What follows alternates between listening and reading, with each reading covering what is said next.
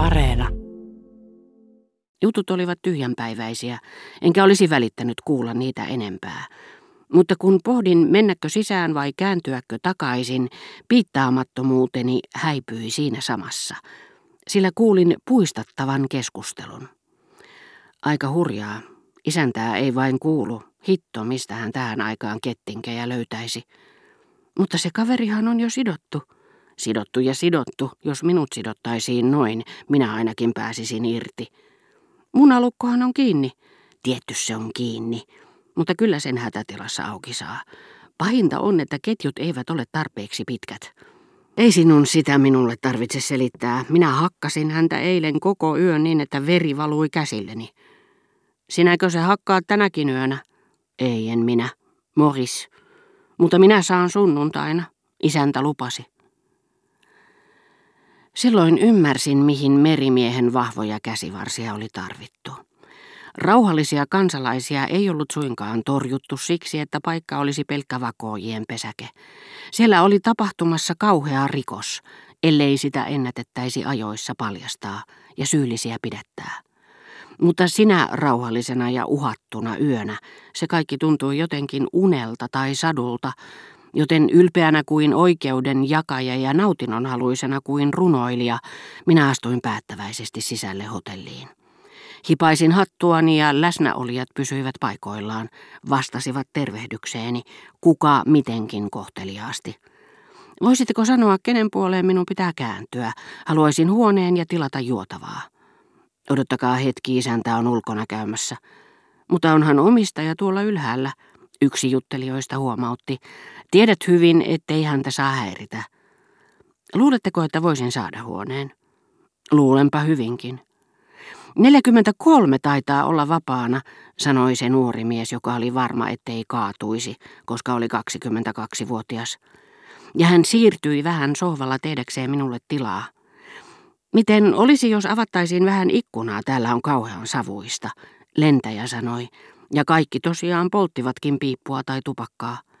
Niin, mutta sulkekaa ensin ikkunaluukut. Kyllähän te tiedätte, ettei valoa saa näkyä ulos tseppeliinien takia. Ei niitä tseppeliinejä enää tule. Lehdissäkin kirjoitetaan, että ne on kaikki ammuttu alas. Ei tule enää, ei tule enää. Mitä sinä siitä tiedät? Kunhan olet ollut niin kuin minä vuoden ja neljänneksen rintamalla ja ampunut alas viidennen saksalaiskoneesi, sinulla on kanttia puhua asiasta. Ei pidä uskoa lehtiä. Vasta eilen ne olivat kompienjessä ja tappoivat äidin ja kaksi lasta. Äidin ja kaksi lasta, huudahti silmät palaen ja syvästi säälivä ilme kasvoillaan se nuorukainen, joka toivoi säilyvänsä hengissä, ja jolla muuten oli tarmokkaat, avoimet ja miellyttävät kasvot. Pitkästä Julosta ei muuten ole kuulunut mitään. Hänen kummitatinsä ei ole saanut häneltä kirjettä viikkoon, ja nyt on ensimmäinen kerta, kun Julo on kirjoittamatta niin kauan. Kuka hänen kummitatinsä on? Rouva, joka pitää mukavuuslaitosta vähän matkaa Olympiasta alaspäin. Makaavatko he yhdessä? Mitä sinä oikein puhut? Kummitäti on naimisissa ja muutenkin kunnollinen. Hyvän hyvyyttään hän lähettää Sylolle joka viikko rahaa. Hän on mukava nainen. Sinä siis tunnet pitkän Sylon? Totta kai tunnen. 22-vuotias vastasi tunteikkaasti. Hän on minun parhaita ystäviäni. Ei ole monta muuta, jota kunnioittaisin yhtä paljon. Hän on hyvä toveri, aina valmis auttamaan. Voi kyllä olisi kauheaa, jos hänelle olisi sattunut jotakin. Joku ehdotti noppapeliä, ja kun näki, miten kuumeisesti 22-vuotias ravisteli noppia ja huuteli tuloksia silmät selällään, huomasi helposti, että hänessä oli pelurin vikaa. En kuullut tarkkaan, mitä joku sanoi hänelle seuraavaksi, mutta hän huudahti äänellä, jossa kaikui syvä sääli, Zylo muka parittaja. Hän siis väittää, että Zylo on parittaja, ei missään tapauksessa ole.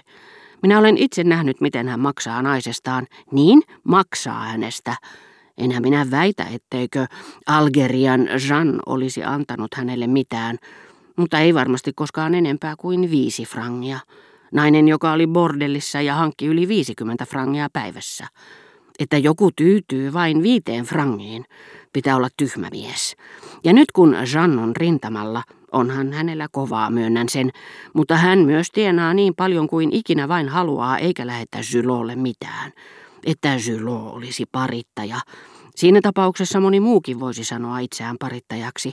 Ei Zylo mikään parittaja ole, mutta minun mielestäni hän on helvetin tyhmä.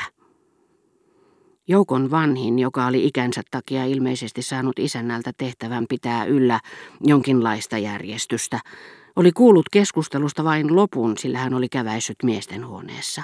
Mutta hän ei voinut olla vilkaisematta minua ja näytti selvästi kiusaantuneelta siitä, millaisen vaikutelman olin saanut keskustelusta.